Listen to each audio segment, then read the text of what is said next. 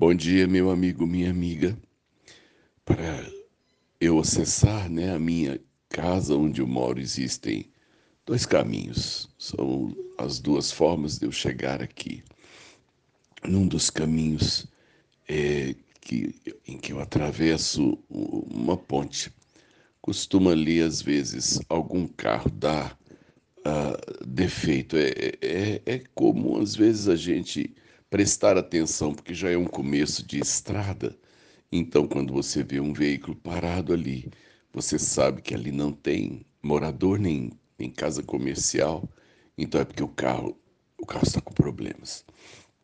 E já pela terceira vez eu passo e vejo o veículo parado. No outro dia eu volto e o veículo foi incendiado. É, eu é, é, ver um carro queimado é, é uma imagem muito ruim. Né? Eu já tive um carro furtado que depois de ter sido desmontado, a carcaça foi queimada e eu tenho carro queimado sempre me dá uma sensação ruim, me faz voltar a um passado e uma lembrança triste. E eu me lembrei então que às vezes nas conversas que eu tenho eu falo tom de brincadeira, mas é uma coisa muito séria. Quando as pessoas estão se queixando ou acham que a situação está muito ruim, eu falo assim: ó, oh, tem jeito de piorar. Ó, oh, que ainda pode ficar pior. Sabe por quê? Porque o inimigo das nossas almas não quer a nossa paz. E nos momentos em que as coisas não estão bem, ele dá um jeito ainda das coisas piorarem.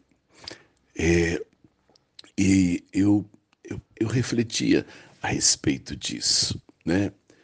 Aqueles carros que foram queimados, os três carros que foram queimados, eram carros antigos, carros velhos, carros que já talvez os seus donos eh, tivessem eh, eh, pouca condição de dar a manutenção, né? É um carros que, portanto, já precisavam de um cuidado diferente. E assim se vai tocando para frente até a hora que de repente ele diz: Eu não vou andar enquanto você não me arrumar. E ali eles são deixados até talvez para resolver o que fazer. E alguém passa, e é só por esse acesso. Alguém passa e olha o carro e o prazer dele é colocar fogo nos veículos que estão ali, à beira do caminho.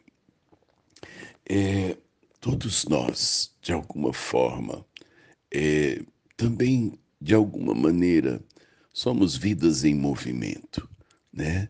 Eu e você saímos para trabalhar, saímos para fazer alguma coisa, se não saímos, a nossa rotina dentro de casa é uma rotina né, de realizar todos nós, né, todos nós estamos em movimento. Às vezes a gente não está bem, às vezes a gente precisa é, é, encostar o corpo um pouco. Às vezes, no meu cansaço, quando eu estou estressado por alguma preocupação, o meu sono se altera. E quando eu não durmo bem, eu, eu me preocupo porque eu vou passar por um, né, um problema chamado labirintite. Eu tonteio. E quando eu tonteio, gente, né, ainda que existam várias alternativas terapêuticas, eu preciso ficar quietinho um tempo. Eu preciso de um dia e meio para me reorganizar. É, é, é não fazer nada, é ficar deitadinho mas às vezes, no, nessa necessidade nossa de passarmos é, em revista a nossa vida, é, alguém ainda olha para nós e diz: tá ruim, eu tenho, eu acho que eu ainda posso piorar a sua vida. É, eu creio que a gente não possa ficar muito tempo parado, encostado de qualquer forma problemas precisam ser resolvidos.